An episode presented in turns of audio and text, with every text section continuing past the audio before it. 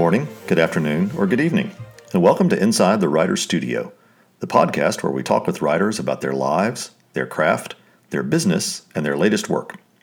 I'm your host, Charlie Lovett, and our podcast is sponsored by Bookmarks.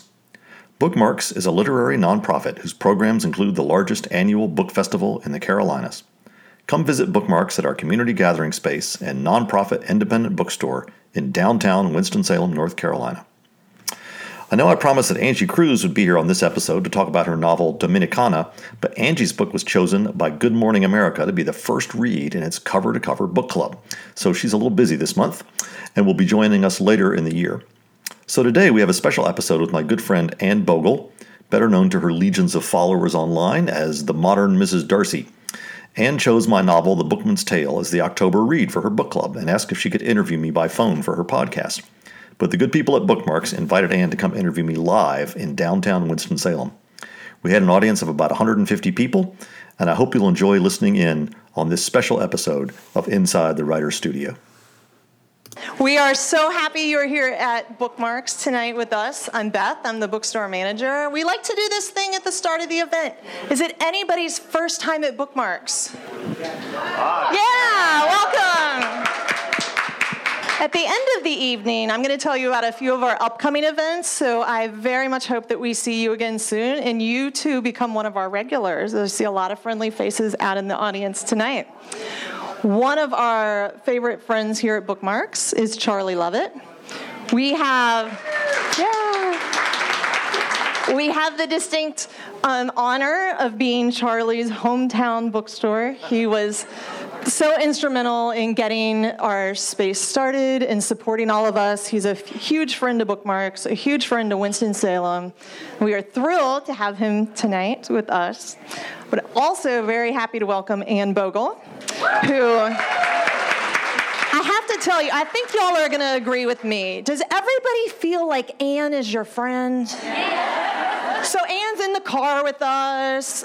She's in, I'm putting on my makeup, listening to Anne in the morning. So every week, I spend this time with her, and I really had to tell myself, Beth, Anne does not talk to you every week. Do not be super crazy. But I am super crazy because we are a fan. Anne was here last year at Festival. Um, love her books, love her new book. We'll talk about that later tonight. But it is our pleasure to welcome her back. So please give her a very warm welcome. And I'm going to let y'all get started. Thanks. That's right. This is mine. Well, it's mutual. We are readers, so we are all kindred spirits. We can, I mean, you're down with Green Gables, right? Absolutely. Yeah. She's a book lover. book lovers. We're all friends. Um, I would like to know when I can claim Bookmark's regular status. Where did Beth go? Because we like hang out. I've seen you all over the place this fall in two different states. And this is my second annual appearance to Bookmarks. That's right. So maybe. Uh huh. Uh huh. Yeah, I mean, I've given you a lot of money over the course of that. My trunk is stocked up. Well, okay, I only have two, but I have two YA books for a difficult to get books for daughter. You all are always asking me, I have a kid. They don't know what to read next. What should they read next? I'm like, I don't know. I ask them at bookmarks. So there's my there's my pro tip for the They will tell you. Yeah. How do you figure out what to read next? I come to bookmarks. Yeah. Okay. See? See? I come and I see I see an author who sounds interesting, and I buy the book. Or on much more seldom He's got a lot of books at his house. Uh, yeah, yeah. I, was, I would go through the stack of books to read. It's like, oh, this person was at the festival. This person came for an event this summer. This person was on the podcast. It's all mm-hmm. you know. So, mm-hmm. it's it's in a lovely, lovely way. It's never ending.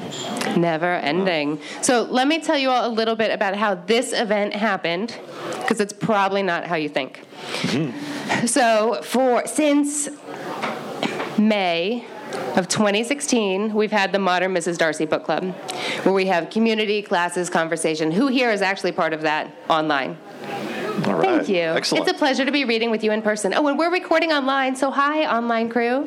Hi, we're world. sad you're not here, but we don't expect you to be, because, yeah. And some people are here from, like, California. Where's Kelly? Hi. All right. Did anybody else come from far tonight? From, how, how, where? You came from Dallas? Um, in Terabang, March. It's not written in pen, but it's like in strong pencil. Okay, who else?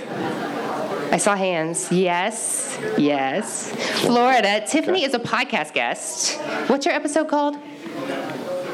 Tif- Tiffany of the Literary Society. Oh, don't call it a book club. hmm from January of this year. Is anybody else from far-ish? Where? Originally Dallas. Yeah. Okay. Okay. Well, what we do in book club, see, what happens in book club, like only some of it stays in book club. Because when you become a better reader, you become a better liver. So we want you to take your books out into the world. But something that we do is we read a book every month. I know this is shocking, but it's one of the things we do in book club. And we're always looking for an interesting variety of books, genres, perspectives, points of view, um, authors who are living and dead. And when the authors are alive, we really like to be able to talk to them in person. I've been wanting to read a book by Charlie Lovett because he writes books for book lovers by clearly, even if I didn't know you in person, from the page, I would know you were a book lover. It, yeah, it's interesting how suddenly that seemed to work. If you write books for people who like books, they read your books. That's Right, right, right. I like that. Right. You know? And then It's they want to read more books. Yeah, yeah. We are all part of a virtuous circle here. So I knew since we started the book club that Charlie's books would be so fun to read in a bookish community where you feel understood on the page, but you get to say to your friend, like, didn't you love this? And they can say, oh my gosh, page 89. And you go, I know. and it's just, it's great to be able to do that in community. So I reached out to Charlie and said, we would love to read your books in book club. I couldn't decide which one at first. Yeah, I can't remember how we decided, but what we decided that Bookman's Tale. I think I said, "Can we read it, the Bookman's It Tale?" might have been that when you emailed me, I was sitting in what some people think of as Peter Byerly's cottage in Kingham. Uh, and so that that book Oh, was a little bit more in my head at the time. Well, so then he wandered down to bookmarks and they started talking and he emailed me back and said, Do you want to do it live? And I said, You're in North Carolina. And then I said, Oh, wait, I'm coming to North Carolina actually. And here we all are. Here we are. So we had to figure out how to do the live video and uh, it was worth it. Worth it. Happy to be here. So, Charlie, I'm not going to be like looking through your book like a scholar all night, but there is one passage that I wanted to read out loud to you because I'm sure that's not weird. no, it's not weird at all. Let me tell you. So my pal, Ariel Lawhon. Who's been on my podcast also? So Oh, Charlie has a podcast and a fancy board that I. What's the technical name for this? uh, sign. yeah. But how do you say that in Latin? It, sta- uh, it stands for sand, standing insignia. No, it's So he has a fancy sign, and you should take a photo of it or something so you remember. Inside the writer's studio is his, po- his podcast. I was on an episode last fall. That's right. Uh, my friend and I listened to his episode with Louise Penny. Do we need to explain? Should we tell them who she is? uh, there seems to be a little bit of murmur of recognition, like Okay. almost, Okay. almost like maybe they've heard of one of her books or All something. right. Yeah. We don't have time for segues into you know that stuff. But we listened to that episode on the way up, and Ariel's been on too. But she, um, I was going to say jokes. I don't think she's joking. She talks about her past books as ex-boyfriends. You love them once, you might not even remember why. They are just not part of your life anymore. So I've asked Charlie to. How do you think of your old books? I'm guessing it's You know, not I- ex-boyfriends. so you told me that this afternoon. I was thinking about that, and I think to me they're more like old friends who've moved away from town. You may not think of them all the time, and they're not your current passion, but they still have a really special place in your heart. All right. That's less punchy. Yeah. Well, I just don't have as many ex-boyfriends as Ariel has. I guess. You can talk about that when you have her back on the show. Right. Right. Okay, so I'm going to read this to you from your old friend, okay. who I think you'll see why you were, you know, together a lot once.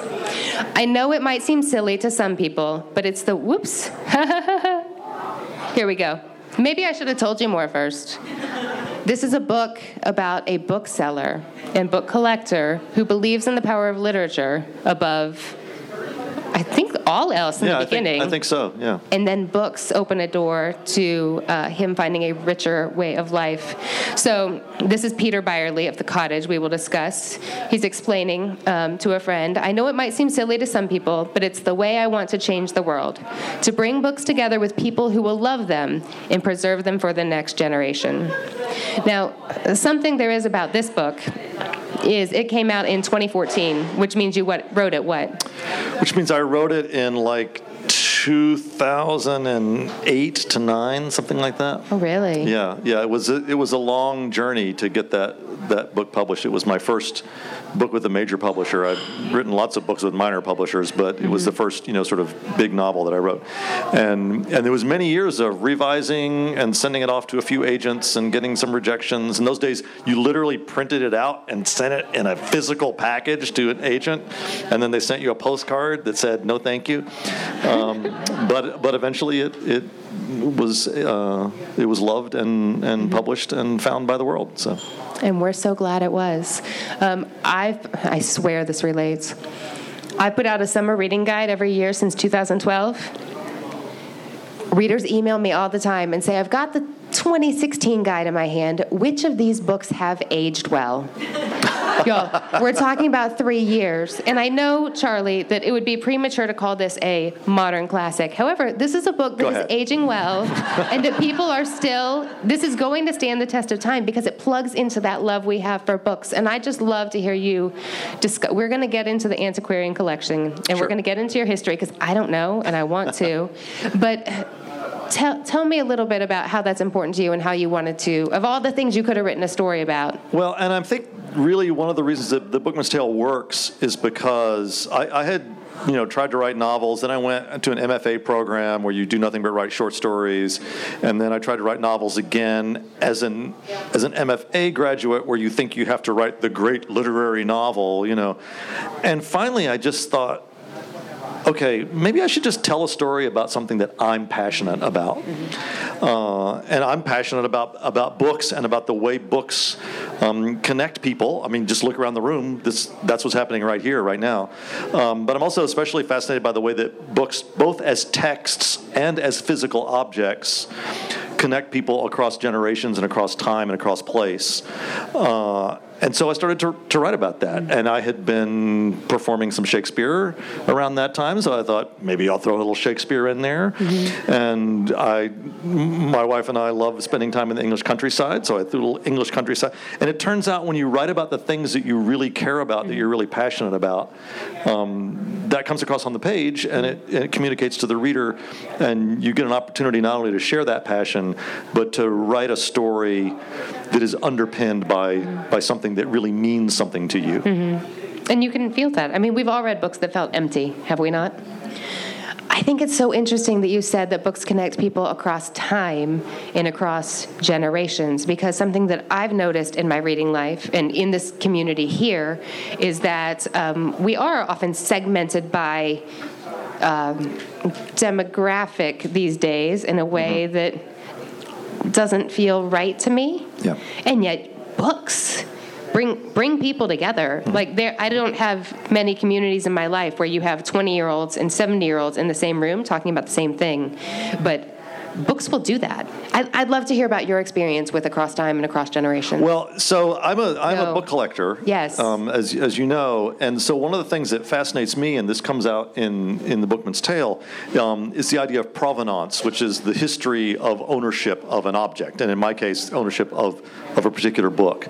So, for instance, some of you may know, a few days ago, the um, English cleric John Henry Newman was made into a saint by the Pope, and I was able to go to my shelf and pull down a copy of Newman's autobiography that belonged to Lewis Carroll, Lewis Carroll's personal copy, because I, I collect Lewis Carroll. And so to me, that book has more interest and more meaning because it belonged to someone that I'm interested in and that I care about. But in the Bookman's Tale, I wanted to follow that provenance through almost 400 years of history um, to show how one one book, one physical object, not just one text, but one specific copy of one book, could tie together all these different people as it moved through history.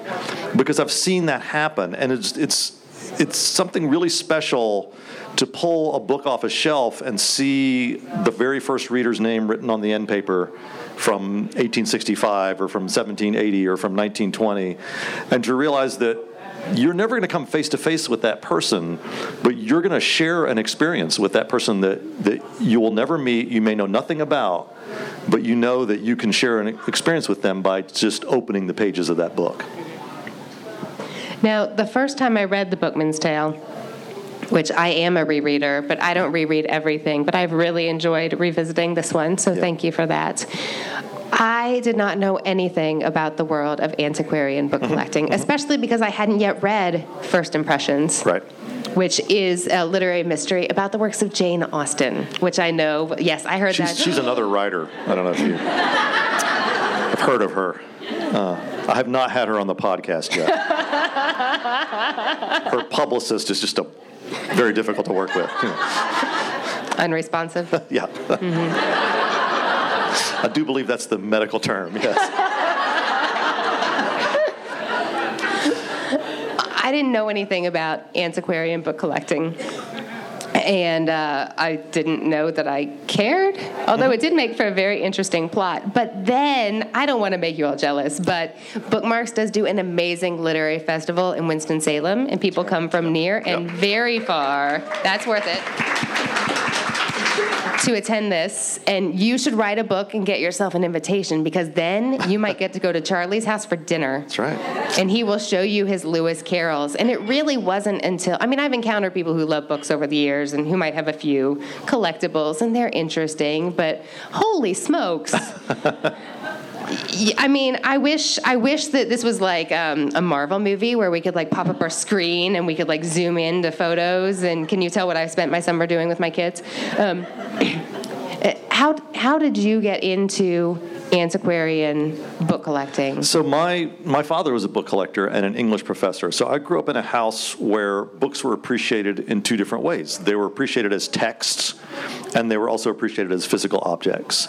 And so that was sort of became part of my DNA. Both of those things. And when I was fishing around, I decided I want to be a book collector. When I was fishing around for something to collect, I, I had listened to these old records of um, Cyril Ritchard. You remember Cyril Ritchard? He plays Captain Hook in the Mary Martin Peter Pan. So he made these records. I see some of you are out there old enough to know what records are.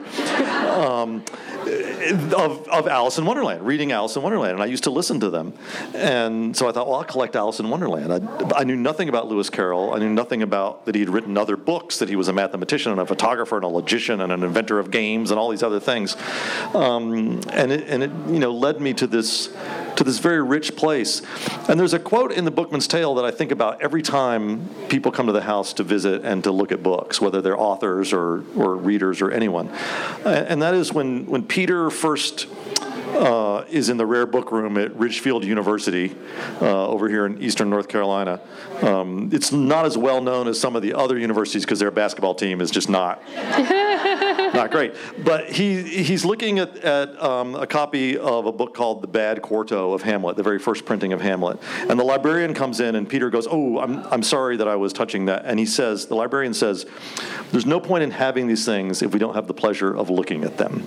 And to me, that has been the greatest joy of being a book collector, not just surrounding myself with books, but being able to share those with other people, maybe ignite a passion in another person for for an old book, for an illustrator, for a story, for for collecting, for you know whatever it might be, uh, which is why the bookmarks dinners are always so much fun. I mean, to see a Caldecott award-winning author holding your copy of the first edition of Alice in Wonderland, like it just doesn't get any better than that as a book collector, you know. Well, and I'm glad you said holding because I am a book lover, and the idea of putting books in sleeves behind glass so that you didn't touch them just seemed to go against my experience with books. Yeah. Who's read Anne Fadiman? Y'all, I am a carnal book lover. Like, my usual bookmark looks like Sorry, Charlie. Here, I'll do it to my own. like, just like, boom. Or I got a pack of tissues right here. I could use that too. That'll work just fine. Um, and I write in them and I mess them up. And if my, I almost said my kids, if I spill my drink all over them, because that's how it goes in my house, they're much neater than me. Um, it's you know, it's replaceable. It's Yeah. It's a book, which is amazing, but it's just a book. Um, so I didn't like the idea of shrouding them. But that's not how you are with your books at all. No, You I- were like, I mean- here, touch the page. Yeah, I really agree. I was like, what's what's the point in having them if you can't if you can't pick them up and touch them and feel that connection that we were talking about? Um, to think about, I mean, I think if you've never held or read the first edition of your favorite book, whatever that is, go to a rare book library or go to an antiquarian bookseller, wherever you need to go. If your favorite book is A Bookman's Tale, you can just come to my house. But to see that text, I mean, when I was working on First Impressions, I went to the Rare Book Library at Wake Forest and took down the first edition of Pride and Prejudice. And I read, first of all, that opening sentence. Um, it is a truth universally acknowledged that a, a man in possession of a good fortune must be in want of a wife. And to see words that feel like they've been there forever on the page as they appeared to the very first people who ever read those words, um, it's, it's, it can be a revelation. And so, uh, yeah, I absolutely believe that that books are there. A book is to read. Uh, you know, Maurice Sendak wrote a wrote a book called "A Hole Is to Dig." A book is to read, and the lovely thing about collecting books is that if you collect wine or stamps, you know, and then you use them for their originally intended purpose, you're left with an empty bottle or a letter that you send to a friend. For the younger members of the audience, afterwards we'll tell you what a letter is. Um, but if you collect books, you can read that book without detract. Not only do you not detract from its value, in some ways you add to its value because you now are part of the history of that book. Mm-hmm. Let's talk about Shakespeare. Sure. Or The Bookman's Tale. So, The Bookman's. Tale, you all, okay, so who listens to What Should I Read Next? Charlie, you talk with authors every day on, mm-hmm. well, it feels like every day if you're catching up Yeah. inside the writer's studio. Um, something that has really surprised me about this gig we have is how difficult it is for people who professionally put words together to put words together to describe these books we love. Yeah. Yeah. So, with that being said, so in The Bookman's Tale, you have a poor, lonely guy grieving his wife who has a literary mystery dropped in his lap, Yep. and he has to go chase this thread because as a book lover he feels it his duty and he just can't help himself Can't help himself, it's, it's yeah, like he yeah. needs to find out what happens next does anybody know what that's like which which and, and I mean, it's also the thread that he sees might pull him back into the mainstream of life from this margin of grief that he's been sort of wallowing in since his wife's death. Yes, you know. and I love that you put it like that because one criticism of people who do not understand our pursuits is why would you want to leave the real world to go visit a fictional one Mm-hmm. in pages? But I love the way you just said that the it was the book pulling him back into his real life. Yeah, yeah. I mean, the original title of this book was marginalia, which is the word in the rare book business we give to the what you write in the margins of a book, right? And I thought this was a great title because it not only got at the central artifact in the book, the Pandosto, that has this marginalia written in it, but it also got at the fact that Peter, at the beginning of the book, is really living at the margins of life. Oh, and oh, this, that's good. this this book is a story about a man who's living in the margins and how he gradually moves back into the text of his life. And it doesn't mean that he's healed, it doesn't mean that everything is fine, but it means that at least he's living again. Well, my publisher said, you know, Marginalia, yeah, that's a great title if you want to sell the book to like eight rare book librarians. Um, but they felt like maybe that you guys would want to read it too, so we gave it a different title. But, um, but yeah, I do feel that it's very much um, it, at its core that that's what it's about. It's about about Peter, you know, starting out as a sort of broken man who lives he's living on the edge of life, finding a way back in, and it's books that give him that that pathway. So tell me about Shakespeare. So he was a writer also. Also, was not During our the test call, I No. said, Charlie, tell me about dinner. that was interesting too. I'm sorry that's not videoed. Uh, tell me about Shakespeare and you. Right. So, so um, when I started working on Bookman's Tale, I had been uh, performing occasionally in some Shakespeare plays. I had I had played the role of the Duke in Measure for Measure, which is the lead part in that play. I was told afterwards that he has a third of the text. I was horrified that I had memorized a third of a Shakespeare play. I mean, I'm saying this in front of one of our great Winston Salem Hamlets, who's you know done a lot more Shakespeare than I have, but nonetheless. Uh, uh, you know, the Bard was was on my mind, and we had spent time when we lived in England in the 1990s. Um, my wife and daughter and I went to see a lot of Shakespeare. She was our daughter was nine.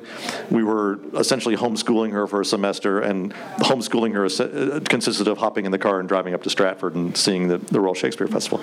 Um, so that when when I was I wanted to write a book about rare books for people who maybe don't know a lot about rare books. I thought, well, what sort of what sort of book could almost anybody relate to? And I thought, well, everybody knows Shakespeare. And, and everybody knows there's a sort of mystique about Shakespeare, so why not just tap into that? Mm-hmm. Um, and, and not everybody, but many people know that there is this um, I don't even know if we want to call it a controversy, but that there is there are people who believe that the plays attributed to William Shakespeare of Stratford upon Avon were actually written by somebody other than the son of a glove maker who lived in the Midlands in England in the 16th century. Uh, and so I thought, well, that is something that that gives the opportunity for uh, some conflict and some some interest and some mystery. What if you could prove that Shakespeare wasn't really Shakespeare? Or what if you could prove that Shakespeare was really Shakespeare? Either way, you know, would make would make an interesting book. Um, and so that's one of the reasons why the first book that Peter encounters um, is what we call the bad quarto of Hamlet. So I thought, if if you know nothing about rare books, I need you to go oh my gosh, that's the coolest thing I've ever heard of when Peter encounters his first book. So I figured nobody's going to read a book called The Bookman's Tale that has a cover that looks like that who's never heard of William Shakespeare, right? Or who's never at least read or seen or knows about a play called Hamlet. So I thought if I if I put in his hands a book, a copy of Hamlet that was printed when Shakespeare was still alive and well and walking the streets of London, like anybody who would pick up this book would go, Oh, that's pretty cool. That's a cool book. That's a book I'd like to have in my hands. So I think it began with that, with, with wanting to find a way to engage a reader um, who maybe is not a Lewis Carroll collector and does not going to have the slightest bit of interest in some rare pamphlet about logic, but who would think that holding the very first printing of Hamlet would be kind of a cool thing. Mm-hmm. Uh, and so that's, I think, how Shakespeare came into the book. Um, and then also the authorship question gave it an, another level of mystery that Peter could be sort of drawn into. Now, I imagine that you began writing this book or researching this book uh, pretty clear on where you stood as to the uh, conspiracy theories here. Yeah, so uh, yes, I will. But, but let me I give you this is a conf- two-parter. I'd love to hear what you what you found out along the way that surprised I, you. I will confess to being what they call a Stratfordian. I'm I'm one of those people who boringly thinks that William Shakespeare of Stratford wrote the plays commonly attributed to him. Um, and, but the more I researched it, the the reasons for my feeling that way evolved. Mm-hmm. Um, because I started to learn about, for instance, the role of the master of the of the Queen's revels, uh, the, the, the member of the royal household who's kind of in charge of theater. You know, wouldn't it be nice to have that now? Uh, um, and uh, and all the other, you know, all the all the people behind the scenes in the in the theater, uh, the the people who who rolled the cannonballs across the ceiling to make it sound like thunder and all that sort of stuff. And I started to think about how many people from the royal household, all the way down to the illiterate working man, would have to have kept this secret that the plays weren't really written by William Shakespeare. And it just seemed inconceivable to me that all of those people could, could shut up for the amount of time they would have had to, had to keep quiet for. Um, and so that's that's where I came down on. But but I, I certainly admit that it's that it is a is a question that leads to very interesting conversations um, because there are there are certainly some reasons to to wonder how this guy with basically a grammar school education from now he's frequently portrayed as being from this little bitty town but Stratford actually was one of the larger towns in England at the time. But but nonetheless somebody who didn't go to Cambridge didn't go to Oxford you know how does he end up writing these plays? It's an, it's a very interesting question to ask um, and it's a question that I try to answer a little bit of in a fictional way in the novel. But it is a novel. It is not a an academic study of Shakespeare. I'm not trying to say this is right or this is wrong. I'm just trying to say, isn't this a cool story? Um, imagine if this happened.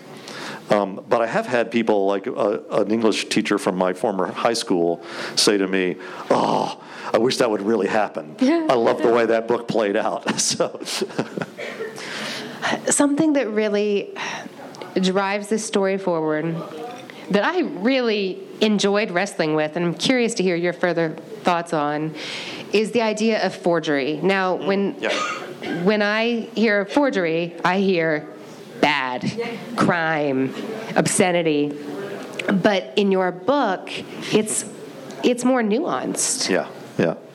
So I, I, not too long, but so when I was in while I was in the antiquarian book business, there was this big scandal in in Utah, and a friend of mine who was a bookseller was involved in this um, with one of the great forgers of all time, um, and he might have never gotten caught if he didn't try to pull off a big book deal where he was selling a collection that didn't exist, and then it started to go south, and then he started to send pipe bombs to the people that were involved in it, and now he's in federal prison. And has he written me about the Bookman's Tale? No, not one word. Um, so, but I had been in the book business when this when this was going on, and it was you know people were going back to their their Emily Dickinson letters and realizing that they were forgeries. And and you know he rewrote the whole early history of the Mormon Church by selling forged documents to to the Mormon Church. So I mean it was I, was fascinated by it. And then I knew about another forger in the 19th century called Thomas Wise, um, who forged pamphlets that he attributed to people like Elizabeth Barrett Browning and John Ruskin, and, and they would be like, you know, here's a couple of the sonnets from the Portuguese, but published three years before the book came out. Oh, it's an incredibly rare pamphlet. Yeah. And he wasn't found out for, for decades. I'm and, laughing because there's such a great turn of dialogue in the. I feel like you all can't see me. Can you see me? I'm not like turning my back on you. there's a great um, dialogue exchange in your book where. Um, one of Peter's mentors says to him, "Ooh, that's a wise one." Yeah. And like, yeah. I mean, don't you want to be a- wise? A wise no. forger. Yeah, what no, a great you do name not for in a the forger. Tale. Yeah. Um, so I started researching how these forgers actually did what they did. And I started realizing that although their intent may have been criminal, their actions were artistic and scientific and in some ways brilliant.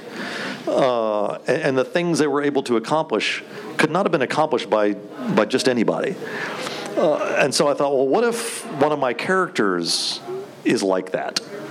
Uh, and that's that's the, the Victorian character, uh, Philip Gardner, who whose dream in life is to be a, a painter who is recognized as a great painter, but who is condemned to really be a brilliant copyist. If you, he can he can copy anything, but he has no originality, uh, or so we think.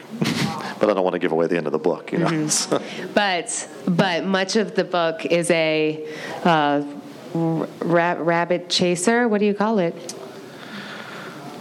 Did I mention I was running a fever It- last night? So, you know, it's funny. People say to me, What kind of book is The Bookman's Tale? And I go into bookstores and I see it. Sometimes it's just shelved with fiction, sometimes it's shelved with mystery, although I didn't set out to write a mystery. But I, I honestly believe that any good novel is a mystery. Mm-hmm. Because if you want to know what happens on the next page and you don't know, then it's a mystery, right? But I did not set out to write a, oh, the butler comes to the front door and there's a body on the floor of the drawing room Right, kind of right. mystery, you know, and yet it gets shelved as mystery. Every now and then I see it shelved as literature, which is really nice. Uh, but uh, so it was not it was not my intention to write a mystery, and yet when I sat down at one point and cataloged all the crimes that are committed over a period of 400 years in this book, there were a lot of crimes committed in this book, uh, in, including uh, you know there's a, there's at least one murder.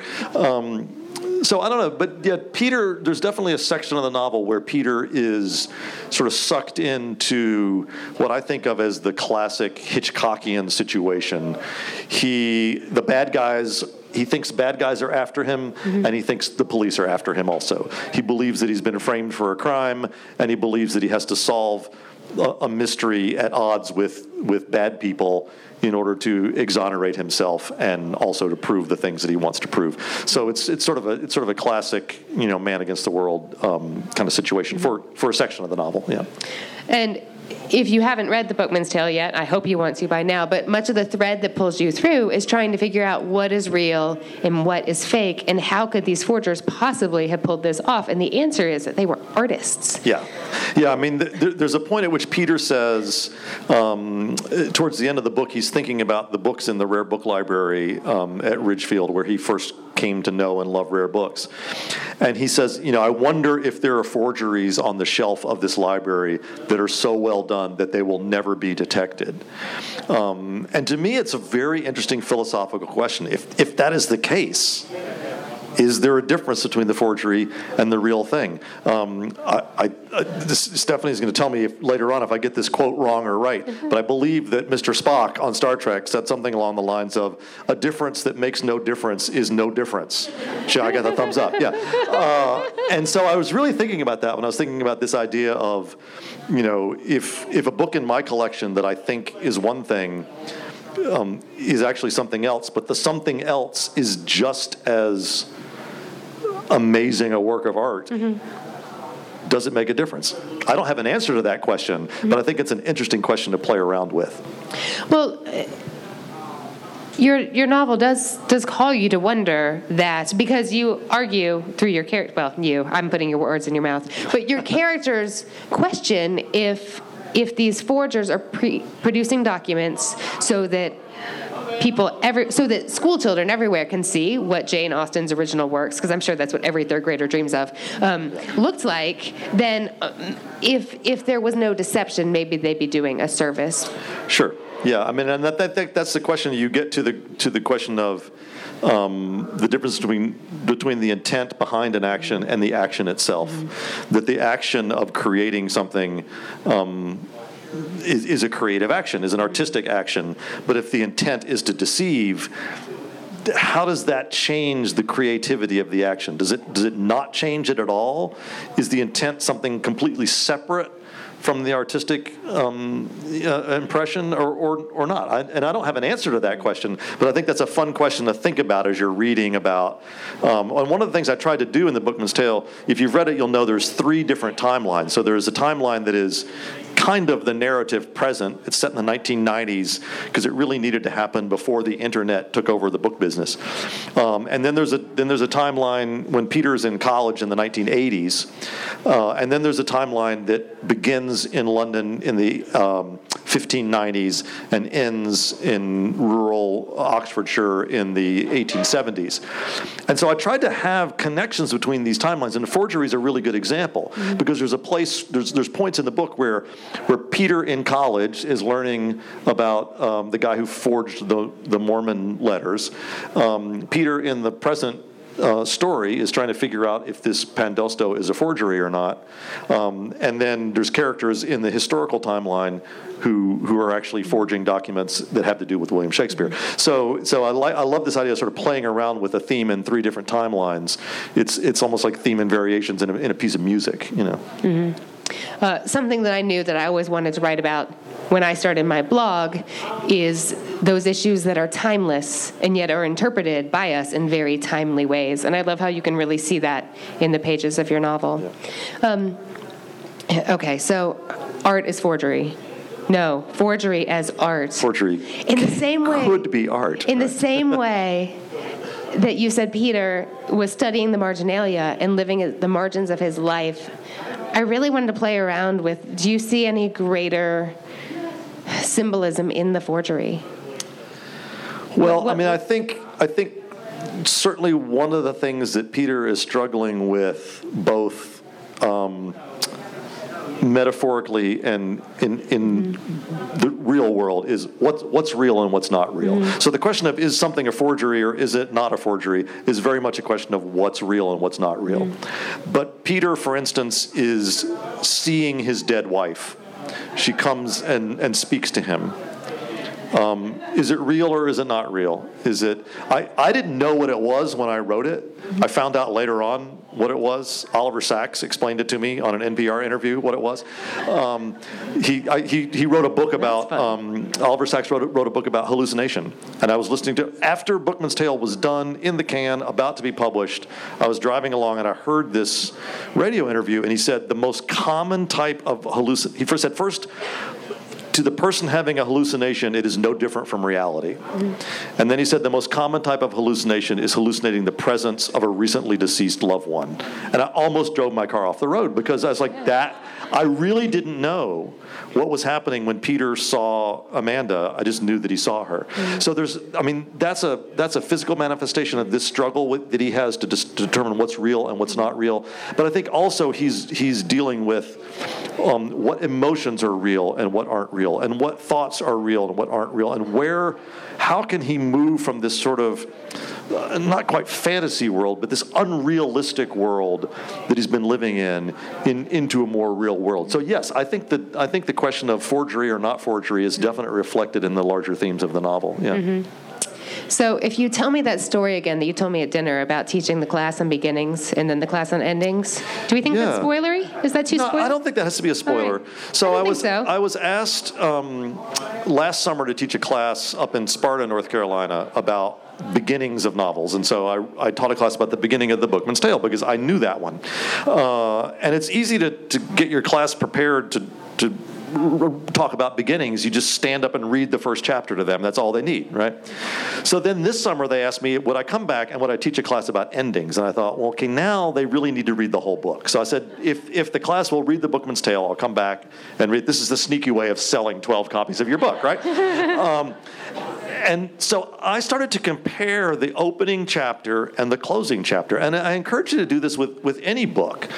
But I, I went into this c- comparison not with any preconceived notions because I didn't sit down when I wrote the closing chapter to do anything that specifically related to the opening chapter. But I discovered, for instance, all these pairs of words where in the opening chapter it would say rainy, and in the closing chapter it would say sunny. And in the opening chapter, it would say sad, and in the closing chapter, it would say happy. All these opposite words. And I thought, wow, that's really interesting. I didn't do it on purpose, but it's pretty cool that it worked out that way. And then I realized that in the opening chapter, Peter's going into an enclosed space, and in the closing chapter, he's coming out of an enclosed space. In both chapters, there is a slip of paper but in the, in the opening chapter, it's a really important slip of paper that pulls him into this entire mystery. And in the closing chapter, it's a slip of paper that has been rendered irrelevant by what has happened in Peter's life. Um, and so it was, you know, again, I, it was not anything that I did intentionally, but it was a really interesting exercise to compare the beginning and the end, sort of ignoring 250 pages in the middle. I don't encourage you to necessarily read the book that way because there's a few bits in the middle that are kind of I think are fun, you know. But um, but yeah, it sort of turned out that the that the ending of the book was almost the inverse of the beginning, and I have not done this with any other books, but I wouldn't be surprised if we find that in, other things that we read as well. And there may be authors who do that on purpose, um, but it, but it may be that it's just a natural way of storytelling that it's a that it's a balance um, that that the end sort of counterbalances the beginning. Uh, all right, I'm going to ask Charlie one more question, and then we're going to take questions from you all. So get thinking, Charlie. I love a good literary mystery, and I know it is not just me. What is it about a book like The Bookman's Tale that pulls book lovers in? Well, you know, the thing about book lovers is they love books, and this is a book that's about about books. And again, I think I think a lot of book lovers love the same two things that I grew up with. They love the text, they love stories and characters and settings and all the things that make up a great novel. But they also love the physicality of a book. And I think this book, um, and, and most of my books, are are odes to those twin towers of bookishness, um, both the story and, and, the, and the physical book itself. And I'll tell you one quick story about the physical book of the Bookman's Tale that sort of shows how all of that can work together. So in the Bookman's Tale, there's a scene where Peter is binding a book for uh, Amanda, his his um, then girlfriend, soon to be fiance, to give to her as a birthday present. Um, I used I used a book called A Degree of Mastery in writing that book. It's a book that was written by somebody who who interned as a bookbinder. I know nothing about bookbinding. People keep coming to me and saying, "Oh, you must be a bookbinder." I'm like, "No, I'm a researcher." Um, and the person who wrote that book sent me an email when the book was first published and said and thanked me for, for mentioning her in the acknowledgments, which was really cool. But the last thing that Peter does when he's binding that book is he stamps Amanda's initials in gold on the front cover. Now, if you have a hardback copy of The Bookman's Tale, don't throw away the dust jacket. Always keep your dust jacket. But peel the dust jacket back and look at the front cover of the book, and you'll see my initials stamped in gold on the cover. That is a way in which the physical book and the text can interact with each other and can sort of enhance and comment on one another in a way that an electronic book, there's nothing wrong with electronic or audio books. Read books however you want to read books. But I think a lot of people who really love books love that kind of physicality and that potential for interaction between text and design. Um, and so when they read a book that's all about physical books. Uh, and on top of it, it's got Shakespeare and it's got a mystery uh, and it's got a romance. You know, you're going to like one of those things, I hope. Um, and and uh, the fact that you came here means that either there's a few of you here that like that, and there's a lot of you here that, that came to see Anne, and thank you either way. Thank you very much. Oh. Both and. It's all the same. all right, I have questions from our online book clubbers right here, and then we're going to take your all's questions. I liked the character of Peter Byerly because of his uh, personality, and that he's not really the, uh, I guess, in this in this world of toxic masculinity, um, he's a, a, different type of, especially you know, male character. Yeah. Um, how did you come about? Uh, I guess coming up with his personality, his you know anxiety, his his issues, and, and making that a, a big part of the story. Well, first of all, thank you for that question and for liking Peter because I like Peter too. Um, I just finished the first this week finished the first draft of a new novel in in which Peter makes a tiny cameo appearance return. I couldn't resist, but um, yeah, you know it's interesting that you said that because there was actually during that long journey to publication there was actually a an agent who turned the novel down because they said they didn't think Peter was heroic enough. Um, yeah, and and um, he is a different kind of hero. But to me, the characters who are most interesting are the ones who have a lot of problems that, that they have, and yet they overcome it and they do they do what they have to do to to you know to reach the point that they need to reach. And so uh, it never I don't think it ever occurred to me to write Peter as a go, I'm going to go there and get the bad guys kind of guy. He, uh, I liked the idea of trying to help a broken person be a little bit less broken. And so, why was he broken? Well, first and foremost because he was a widower and we, we were talking at dinner tonight and, and Anne said well we won't give any spoilers like we won't say that amanda died and i was like well we know that amanda died on the first page and she's like oh yeah that's right it might be the um, first sentence but um, and and then you know so yeah i gave him an anxiety disorder. I gave him some some things to struggle with because we all struggle with things. And if you want if i want my reader to identify with a character if that character doesn't have some things to struggle with you're not going to identify with him or her very well um, because that's that's what our lives are. I mean, I'm not saying our lives are awful, but we all have baggage. And I thought if I gave Peter some some baggage, it was it would make him not only more interesting, but but somebody that that you could relate to, and more specifically that I could relate to. I mean, I had to spend a long time with this guy, a lot longer than you did, and and so it needed to be somebody that if it was going to start out with a broken person, it needed to be somebody that I cared enough about that I wanted to help him be less broken, um, and to help him on that journey. So that, I think that's that's kind of where he he started from. I was wondering if there are particular books right now, acquisitions that you are in the process of trying to So the question is, are there particular books I'm in the process of trying to acquire? Um, so we have an expression in the book world, in, amongst collectors, uh, where if, you, you're if you're having bookmarks old fashioned with some of your collector friends, this will always come up in the conversation. What's your holy grail? Uh, and and uh, I like that expression so much. I wrote a whole book called "The Lost Book of the Grail." But um, you know, my they, my cheap answer for that is my holy grail is the Lewis Carroll pamphlet that nobody knew existed. I mean, there's there's a number of Lewis Carroll's works, you know, shorter works that exist in zero copies, as far as we know. So to find one of those copies would be pretty great.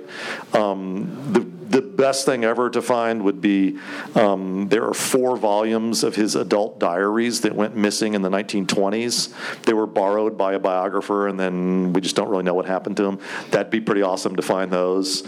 Um, so yeah, I mean, a lot of times for me, it's uh, you know you can come up with like the book that you know about that you'd like to have a copy of, but the book you'd really like to have a copy of is the one that nobody knew about, and that's actually the topic of first impressions. So, which is another one of my novels. It's, it's, it's about it's a fictional book, but it's about a book that nobody realizes why this apparently unimportant book is actually super super important. Thank you, thank you all for coming and for your good questions. And now it's Beth's turn.